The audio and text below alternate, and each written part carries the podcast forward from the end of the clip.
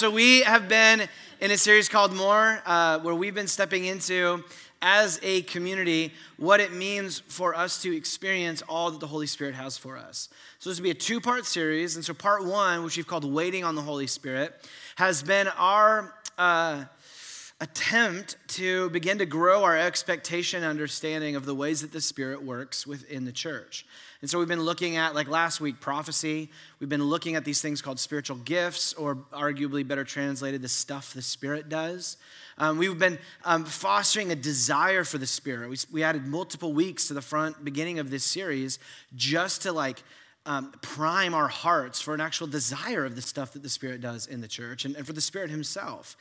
And so um, today, being Pentecost Sunday within the church calendar, when we kind of remember the church's like birth, when the church really got going 2,000 years ago on that first Pentecost Sunday, um, What's interesting is this was actually originally intended to be the like end of part one. We were supposed to start part two next week, right? Like waiting on the Holy Spirit, and we were going to build up to Pentecost, just like the you know original disciples.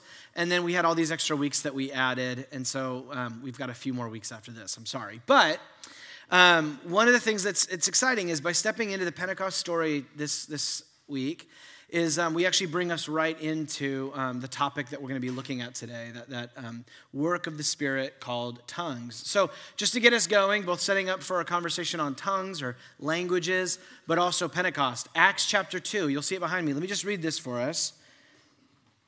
Acts chapter 2. When the day of Pentecost had arrived, they were all together in one place and as the disciples. Suddenly, a wind like that of a violent rushing wind came out of heaven, and it filled the whole house where they were staying. They saw tongues like flames of fire that separated and rested on each one of them. Then they were all filled with the Holy Spirit and began to speak in different tongues, as the Spirit enabled them. Now, there were Jews staying in Jerusalem, devout people from every nation under heaven.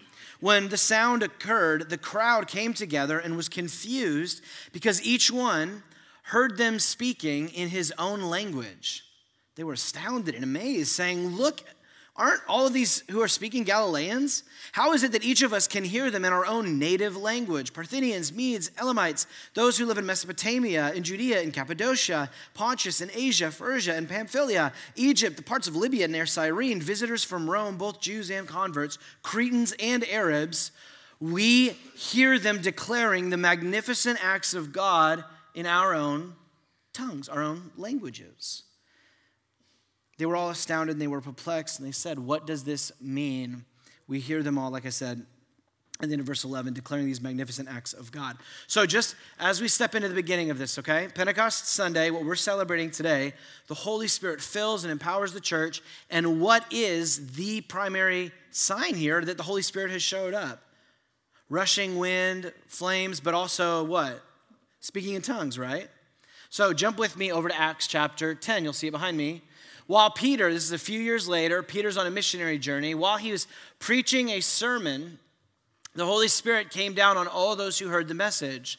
The, the ones hearing the sermon were circumcised believers who had come with Peter, and they were amazed because the gift of the Holy Spirit had been poured out even on the Gentiles for they heard them speaking in tongues and declaring the greatness of God. So, once again, here we are a couple years later. Peter is preaching a sermon to Gentiles, non Jewish crowd. They hear the message, they are filled with the Holy Spirit, and they speak in tongues. Yes? Acts 19, one more. Oh, then Peter responded, Oh, Nope. Okay, cool. That was my fault. Um, Acts chapter 19. I don't know what that was. Uh, so this is Apollos in Corinth. Paul traveled through the interior regions and came to the city of Ephesus. He found some disciples and said, Did you receive the Holy Spirit when you believed? No, they told him. We haven't even heard that there was a Holy Spirit. They're like, we just skipped that week at like Sunday school. Into which then, into what then were you baptized? He told them. Into John, that is John the Baptist, baptism, they replied. Paul said John baptized with a baptism of repentance, telling people that they should believe in the one who would come after him, that is, in Jesus.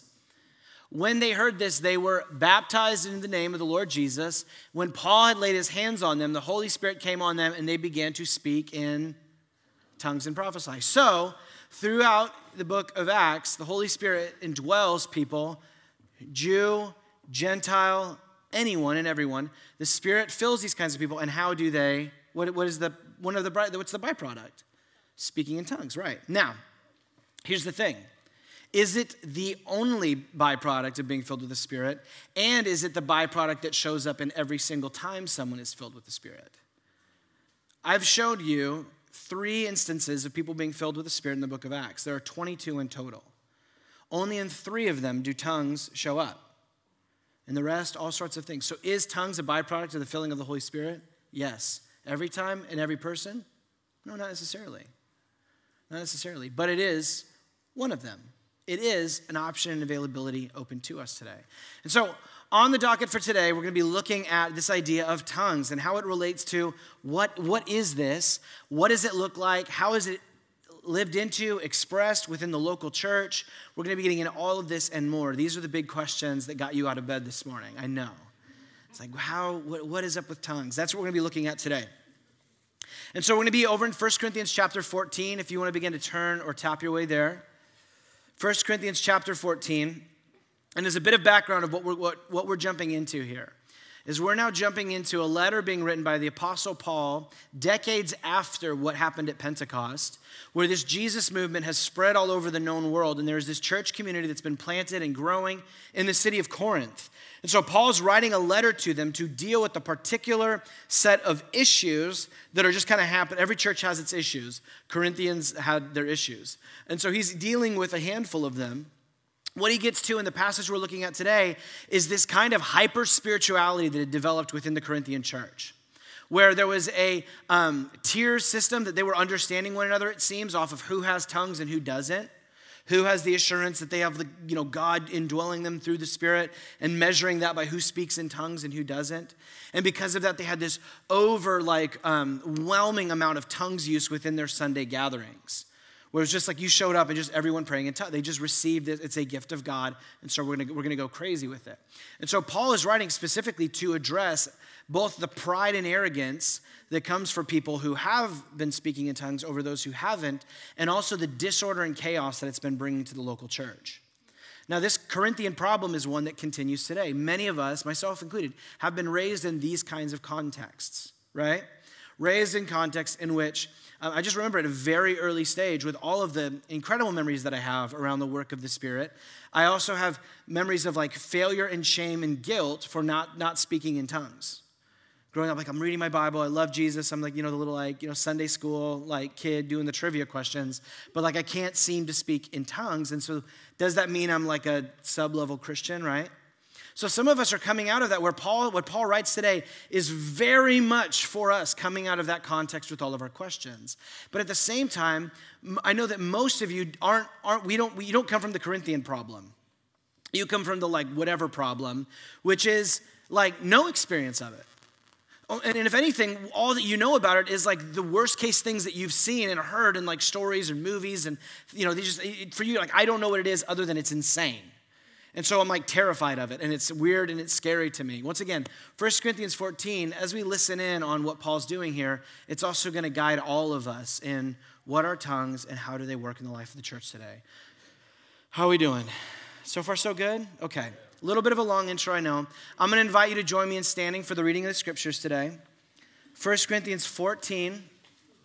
Like with last week, where Paul is in the same chapter going back and forth between tongues and prophecy, we're going to jump around in chapter 14 a little bit, but I'm going to read kind of some of the, the first chunk to set our time together here and kind of see the flow of what Paul's up to. So, 1 Corinthians 14, Paul writes Pursue love and desire spiritual gifts, desire the stuff the Spirit does, especially that you may prophesy. For the person who speaks in a tongue is not speaking to people, but to God, since no one understands them. They speak in mysteries in the Spirit. On the other hand, the person who prophesies speaks to people for their strengthening, their encouragement, and their consolation. The person who speaks in a tongue builds himself up, but the one who prophesies builds up the church. I wish that all of you spoke in tongues, but even more that you prophesied. The person who prophesies is greater than the person who speaks in tongues unless he interprets so that the church may be built up. So now, brothers and sisters, if I come to you speaking in tongues, how will I be of any benefit to you unless I speak to you with revelation or knowledge or prophecy or teaching? Even lifeless musical instruments that produce sounds, whether a flute or a harp, if they don't make a distinction in the notes, how will what is played on the flute or harp be recognized? In fact, if, if the bugle makes an unclear sound, who will prepare for battle? In the same way, unless you use your tongue for intelligible speak, how will what is spoken be known? For you will be speaking into the air. There are doubtless many different kinds of languages in the world, none that's without meaning. Therefore, if I do not know the meaning of the language, I will be a foreigner to the speaker, and the speaker will be a foreigner to me. So also you since you are zealous for spiritual gifts, since you're zealous for the stuff the Spirit does, seek to excel in building up the church. Therefore, the person who speaks in a tongue should pray that he can interpret. For if I pray in a tongue, my spirit prays, but my, my understanding, my mind is unfruitful. What then? I will pray with the Spirit, and I will also pray with my understanding. I will sing praise with the Spirit, and I will sing praise with my understanding. Otherwise, if you praise with the Spirit, how will the outsider say amen at your giving of thanks since he doesn't know what you're saying? For you may very well be giving thanks, but the other person isn't being built up.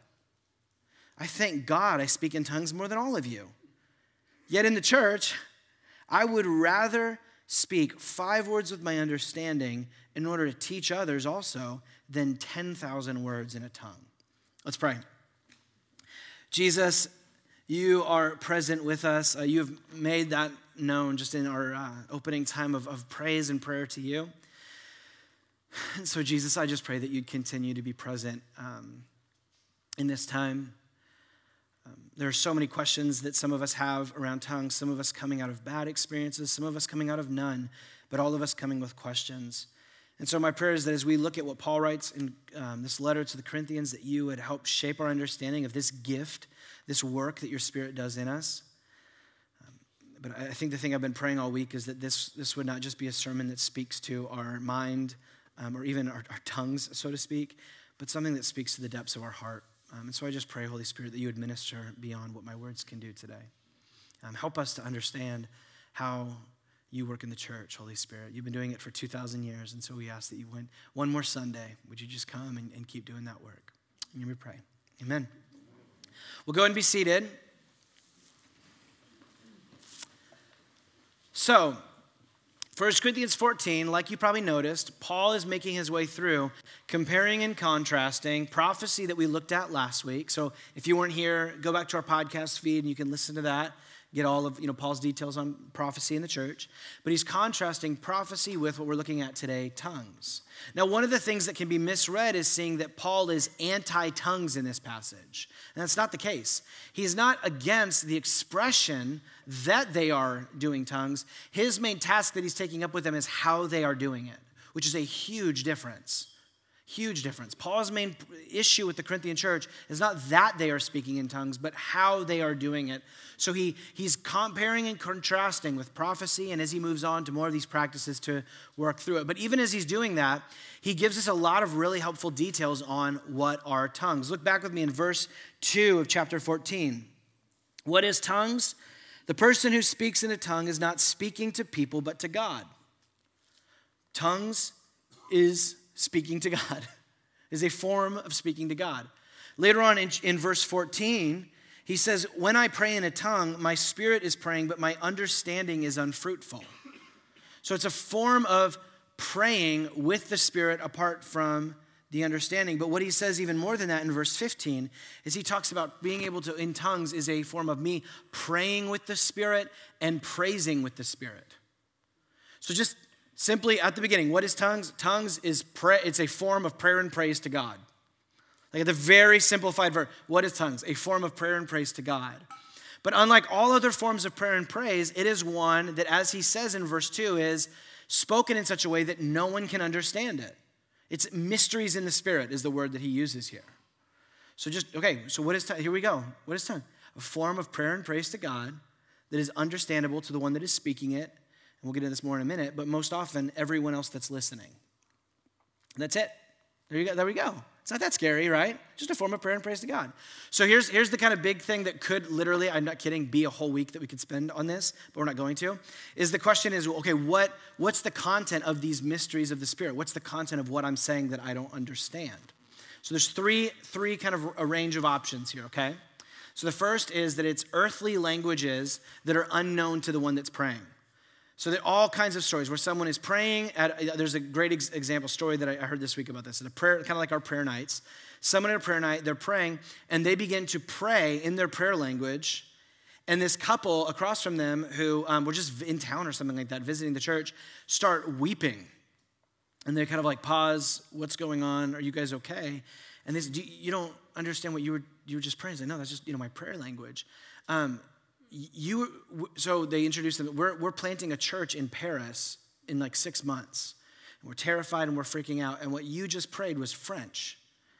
And, and everything that you just prayed was exactly what our hearts needed to hear right? So it's an earthly language. That person had no idea holy spirit made their prayers be in french. Another great example of this was this um, kind of church smaller church conference over in europe where, um, the speaker was kind of guiding people in a lot of the stuff that we've been talking about. But there was a young man that had come who had been raised in a particular kind of tradition was completely against all of that.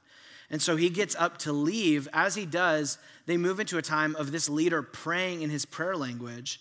And as this boy gets up, he stops. This boy is from, if I remember right, deep in like rural Romania.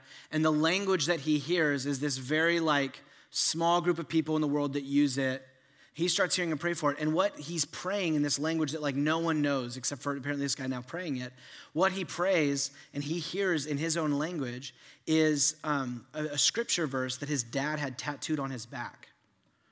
And so there's this moment where oh, wow, okay, right? The Spirit is clearly the one at work here. So, one of the ones that we see represented in the book of Acts that we read next to is that when we're praying in tongues, it is the Holy Spirit bringing prayer that we don't understand what we're praying, but it's actually in another human language, okay? The second option is that it is a heavenly or a um, angelic language, as some would put it. So, those who kind of point to this would point to um, what we just read, where Paul says they're praying mysteries in the Spirit. They would take that as being it's you know heavenly mysteries is what the person is speaking. Or they're going to pull from 1 Corinthians 13 verse 1 where Paul goes, "If I pray, if I speak in the in the tongue of man or angels, but I don't have love," and then he goes on from there. And so some would say, okay, that, that, prayer language is it's an earthly language, or there's like the heavenly, the angelic thing. And then the third is just there. Um, one, the way that one commentator put it that I love is um, pre-conscious utterances. This is that idea in verse 14 that it's a prayer that emanates from the spirit but doesn't come up into the understanding in the mind. It just comes out as babble is like sometimes the language that might be used for that. So it's just pre-conscious. It's, it's your spirit, soul praying, but it not going through the brain to put words words to it. So this is also pulled from those who would read Acts uh, 8, or excuse me, Romans 8, verse 26 this way, where he says that when I don't know what to pray or how to pray, the Spirit comes and prays these groanings that are too deep for words, right? So there's these three. Now here, here's the thing. Some would say it's one of these, it's two of these, but not the other.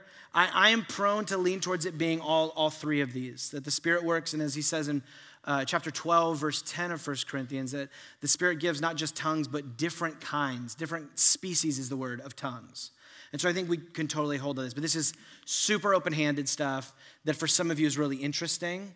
Um, and helpful, but nobody's losing sleep over this, right? Like this is like, or, or, keeping us from pursuing tongues because we believe one or the other. This is just kind of like, what is that thing that happens when the Spirit, when we pray in tongues? So Okay, cool. Is this good? You guys, are, you know, everybody's tracking right now. Okay, cool. I know that some of you are like, I have so many questions about tongues, and some of you are like, I don't even know what this is. And so you're just, we're building stuff in real time. That's okay. So, what Paul does after talking about it being this form of prayer and praise that are spoken um, in, a, in such a way that the person doesn't understand what they're praying. No one around them understands what they're praying, but God understands because they're speaking these mysteries in the Spirit. He then moves to the question of what are tongues for? Look with me at verse 4. He says, The person who speaks in a tongue builds himself up. What do tongues do? What are they for? They build up the believer who's praying them. Now, some read this as being negative, of like, that sounds selfish or individualistic. You do all sorts of things, spiritual practices that are for the purpose of building yourself up. The whole point is that we don't over lean on those things, the, and that's exactly what he's getting at. So, a good, healthy discipleship is I'm leaning into rhythms and ways that build me up so that I can go then out into the church and be someone who helps build up others. And so you need a good rhythm and relationship of building myself up so I can build up others. If you don't have one of those two in the rhythm, that's where your spirituality begins to it gets frayed. It gets frayed. And so what he just says is, yeah, tongues are great. They build you up, they strengthen you. The language he uses is construction, like a house being built. When, you, when I pray in tongues, it builds the person up who prays in tongues. And his whole point is not that that's negative, it's very good. Life has a way of breaking you down. Things have a way of, of getting slanted over time in your discipleship.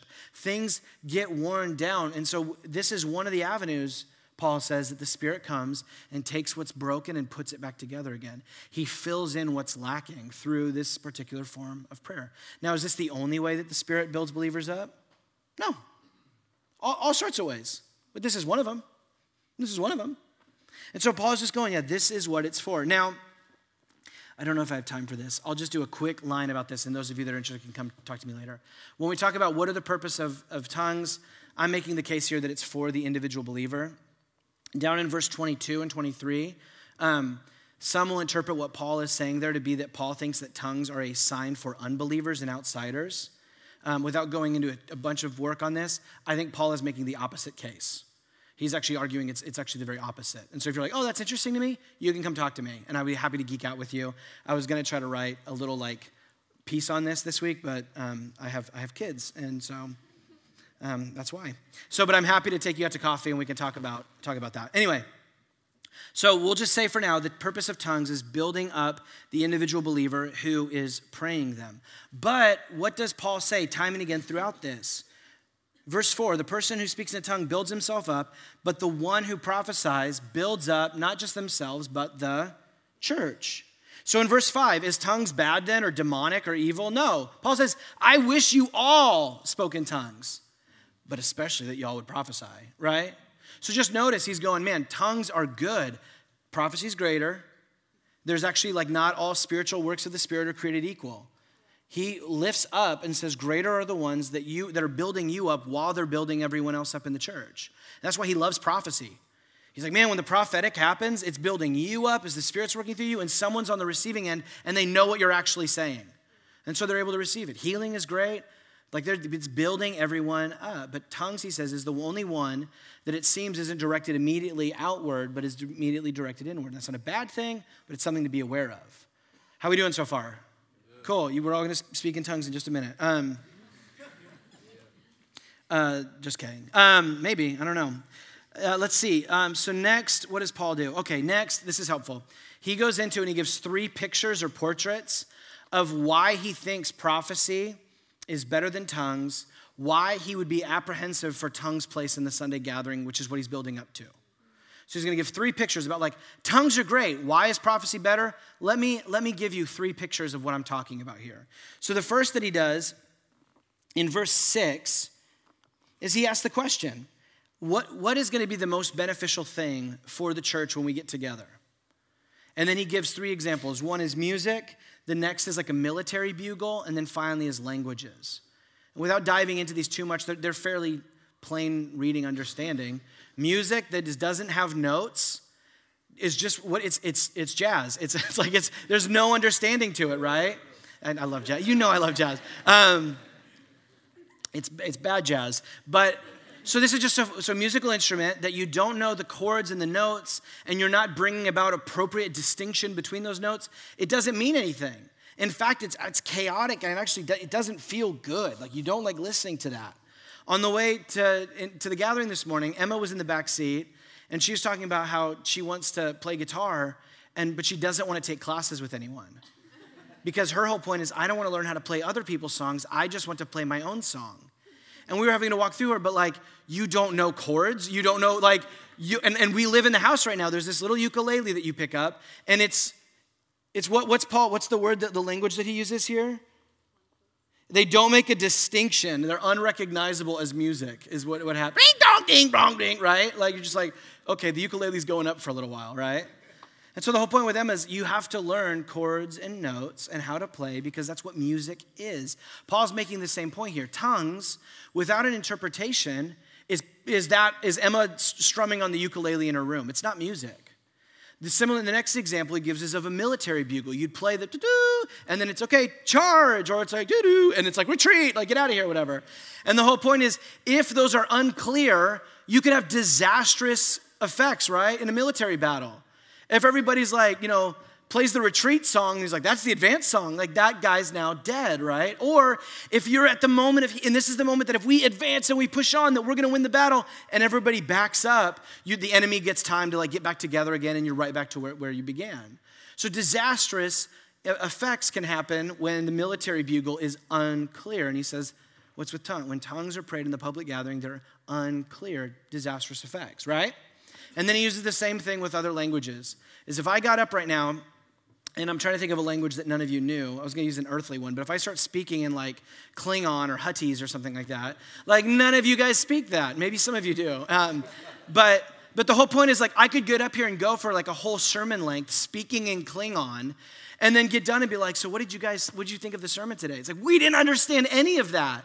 Like, oh man, I, I, put so much work. I thought that was my best sermon yet. We're Like, we had no idea what you were saying, Ryan. Why? Because we don't well, there's no, we don't understand what you're saying.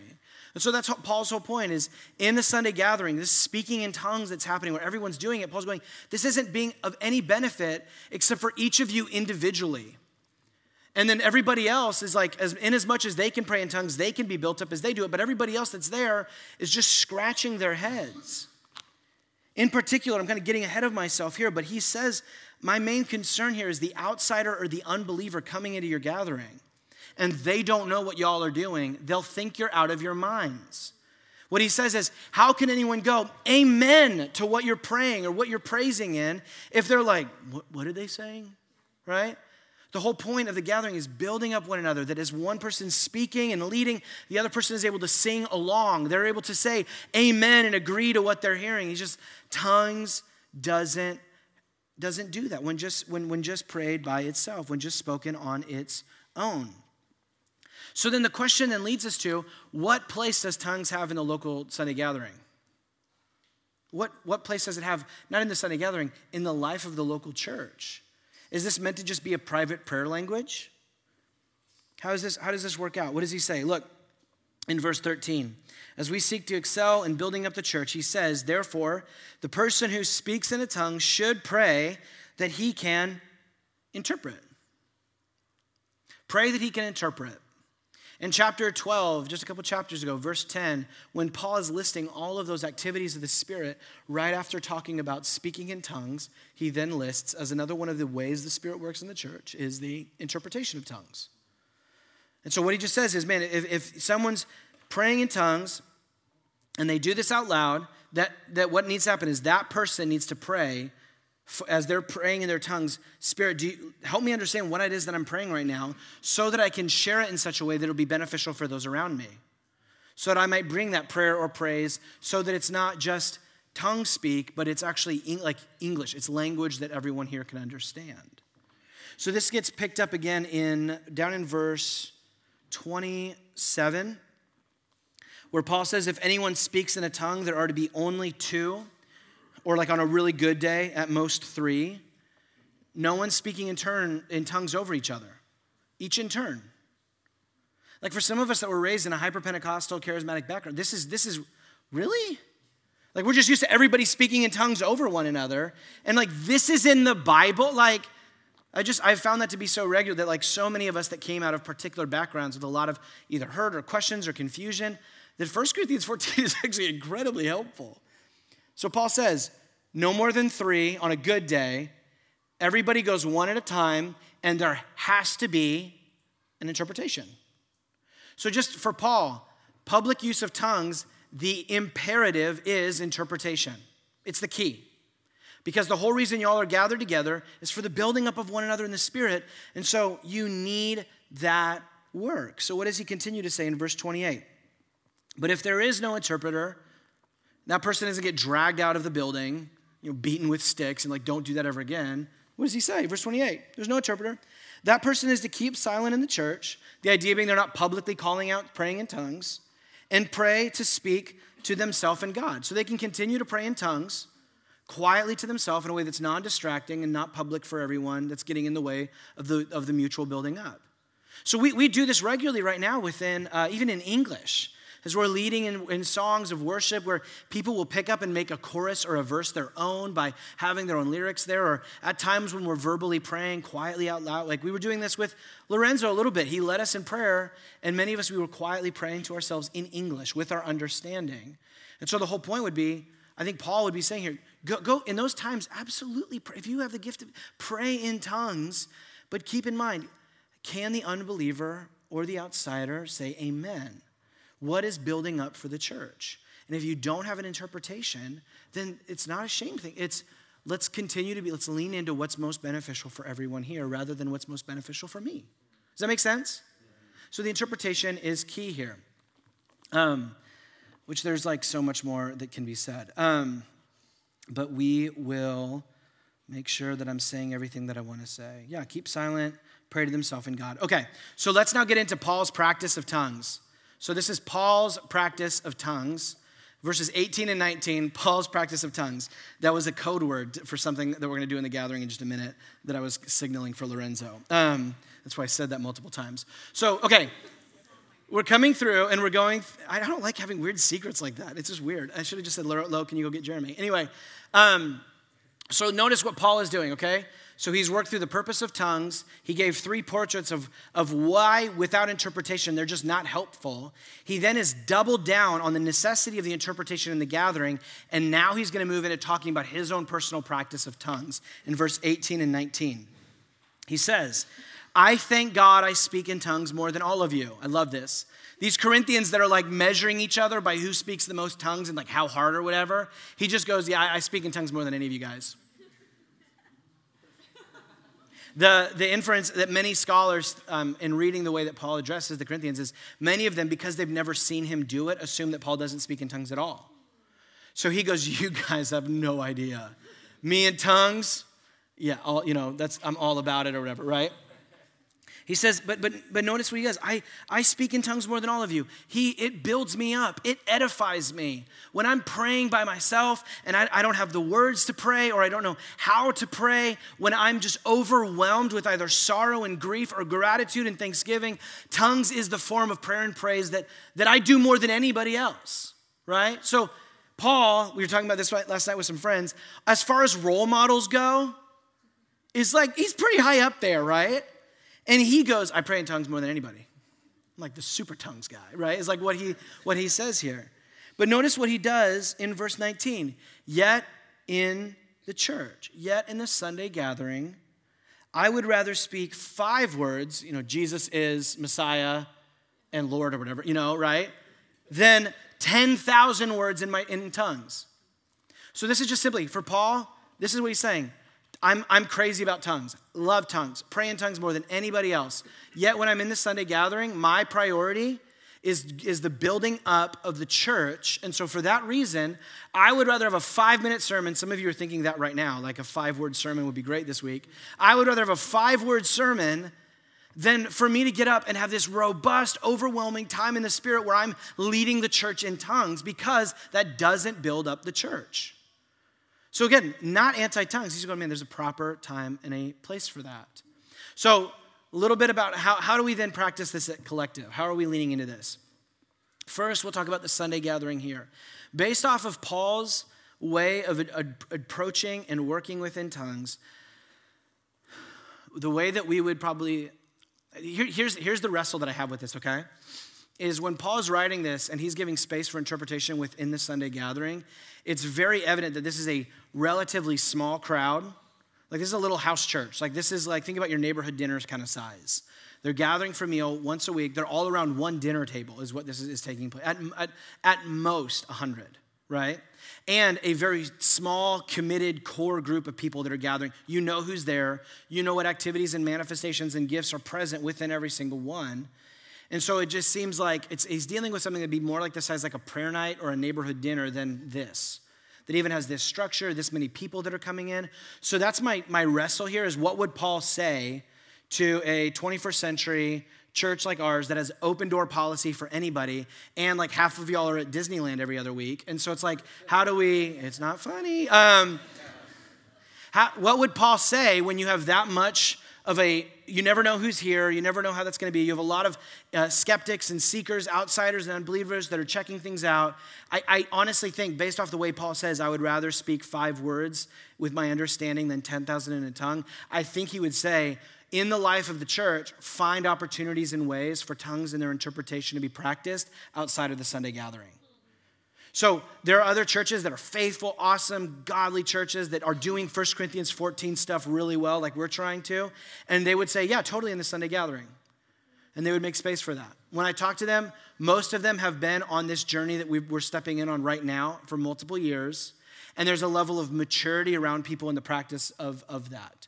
And that doesn't mean that we're waiting for maturity. We're just, as of right now, it seems like there are other opportunities and ways for us to still lean into what Paul's talking about here, other than the Sunday gathering. Because again, we want this to be the time where we're most focused on um, building up everyone here.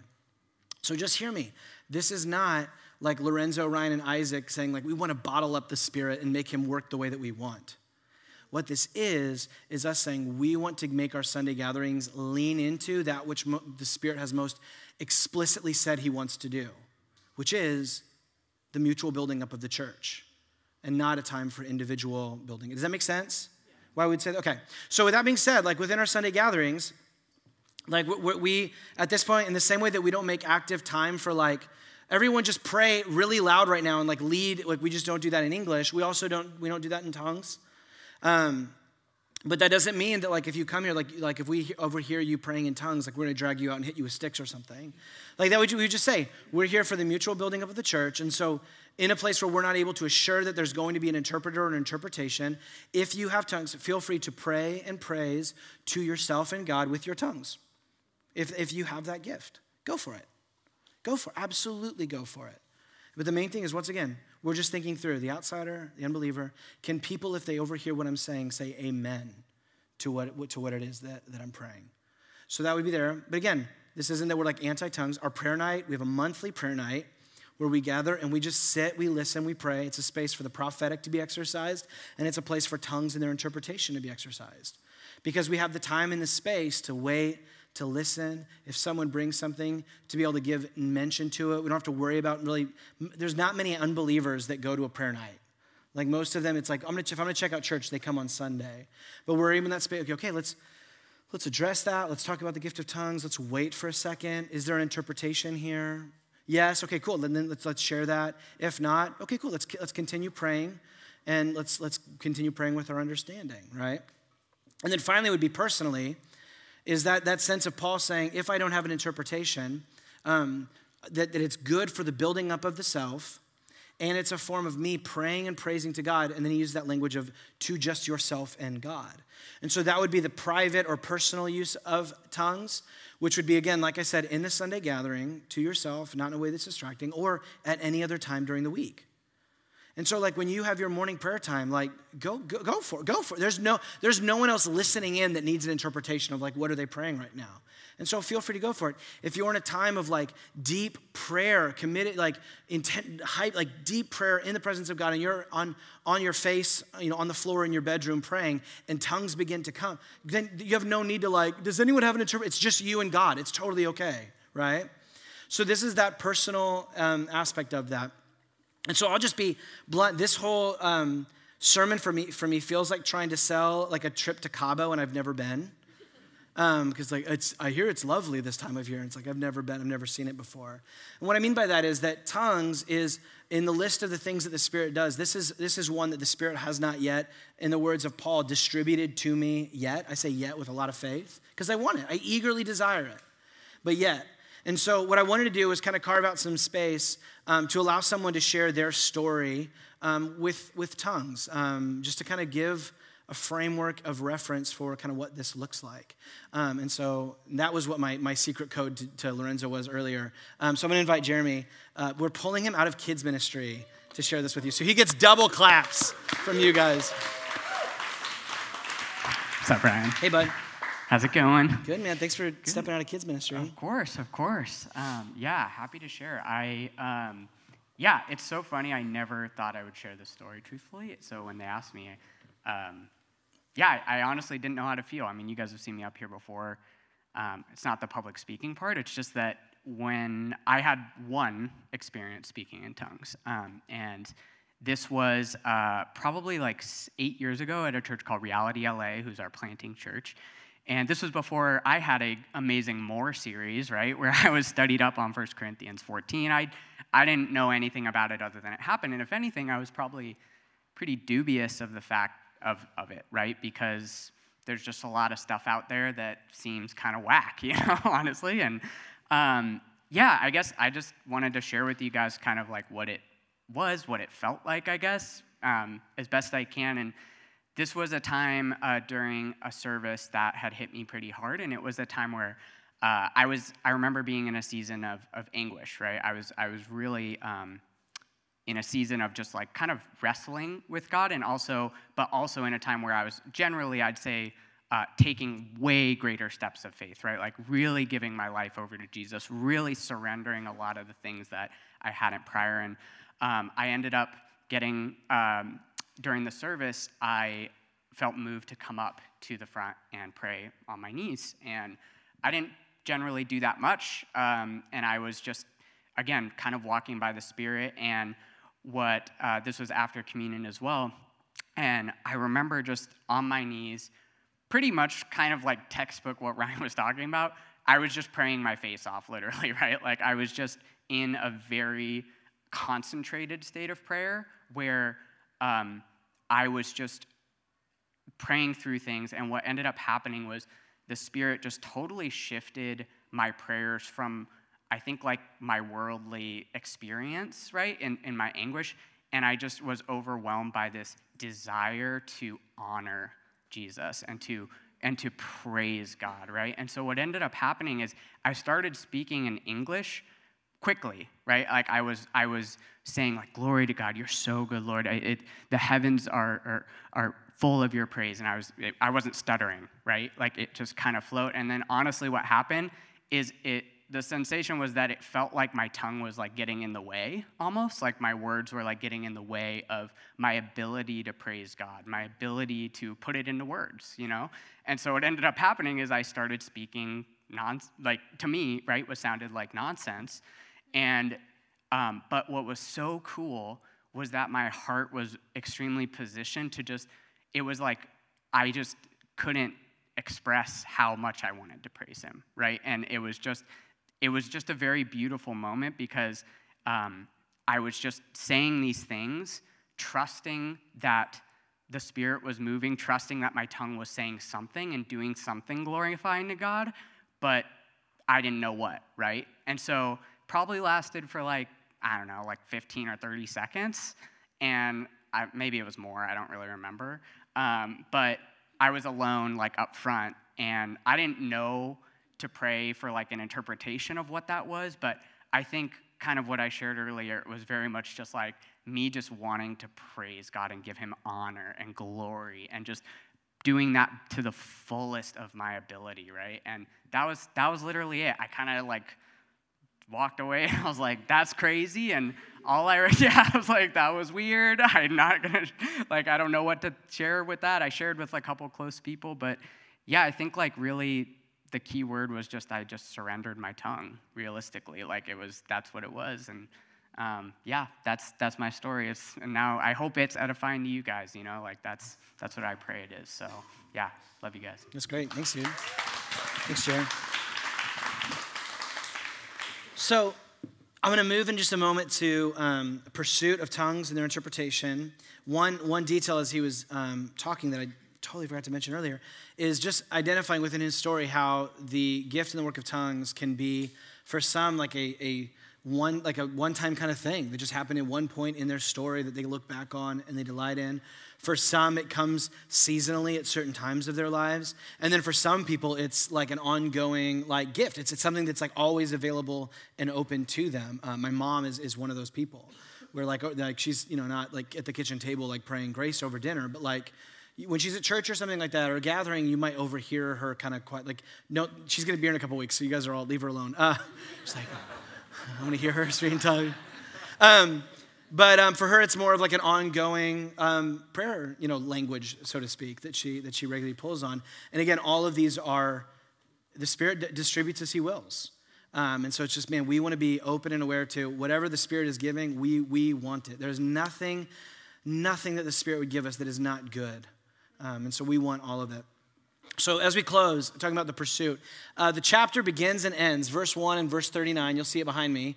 Verse 1 of chapter 14 Pursue love, desire the stuff the Spirit does, tongues, interpretation of tongues included, especially that you may prophesy. And then at the end of the chapter, so then, my brothers and my sisters, be eager to prophesy, do not forbid speaking in tongues. So just notice what Paul's got here, beginning and end, is an eager desire for all the stuff that the Spirit does. So I want to talk a little bit about what it means to pursue uh, these, these two gifts. Once again, um, speaking as someone who hasn't yet, so I'm going to be kind of just sharing some of the wisdom that I've heard and that I've been leaning into over the years. And a lot of this being like, there's no how to, and there's no appendix in the Bible that's like how to get tongues, and it's like a six step thing, right? We're like, do this, then this. Because once again, it's the Spirit who distributes as He wills. Um, and so the whole point is we are invited to make ourselves open and available to what God wants to do.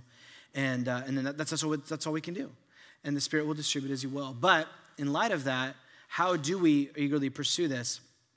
So, first, for tongues, is it first just by making space for the Spirit to actually move and to give us what the Spirit wants to do. And so this can be, like Jeremy just talked about, during the response time of the Sunday gathering, but this can be carving out time or minutes during the week, hours even, to just press into prayer and pursuing what God has for us. Once we're in that space, asking God, God, I want to praise you with my all of my understanding and also all of my spirit. And so in, I, I, I, desire this gift that you have, this good thing that you have for me. I, I want this. And so, Spirit, would you, would you distribute that to me? Would you give it to me? And then, like Jeremy said, you just start praying and praising. And you're just open to whatever the Spirit does. You're not forcing it. You're not saying banana backwards or like doing some kind of weird thing to like make yourself do it. You're just praying and allowing, you're open to what the Spirit wants to do, but you're not forcing it, but you're also not inhibiting it and like going, this, you know, this is this is too much praising and prayer for me right now, right? So just we're open, and then you do that until it until it comes. You repeat, and that's it. That's it. And uh, and and and the whole point is along the way, there's no fear, there's no shame, there's no guilt. The only failure in any of this is just not to eagerly pursue what the Spirit has for us. And I'll just say, along the way for me, some of my most like intimate times in the presence of God have been where at the beginning of my time of prayer I prayed specifically for the prayer of like the gift of tongues.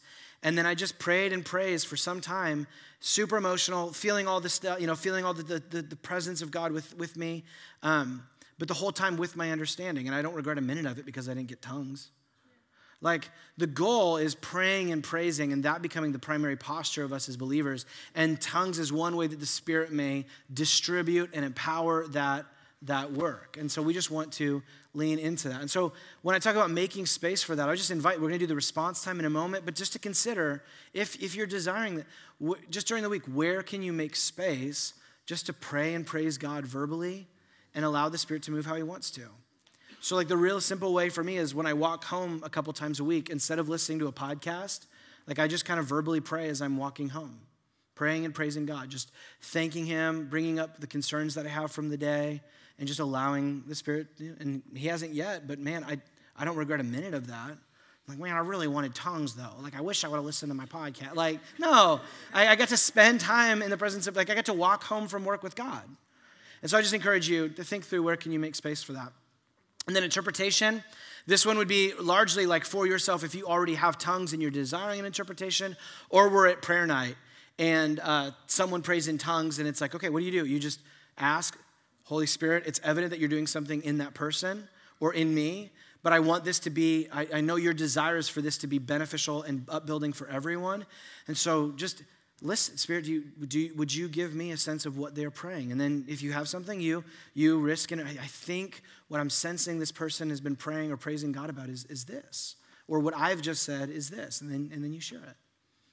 So not, not too crazy. Like I said, no banana backwards. There's no like class that I'm teaching this weekend on like how to speak in tongues, right? It's, it's just praying and praising and doing so often enough and as deep and passionate enough that God deserves that then something, something happens. Something happens. And so, in light of all that, what 1 Corinthians 14 truly is all about is from Acts chapter 2, from the first Pentecost Sunday, when the church was born, up until 1 Corinthians 14, all the way today, the Spirit is building the church. The Spirit is building up the church, and He has a myriad of ways that He wants to do that within the church. He brings healing, He brings prophecy, He brings gifts of administration and leadership, He brings words of wisdom and knowledge and visions and dreams, He brings faith and boldness and courage.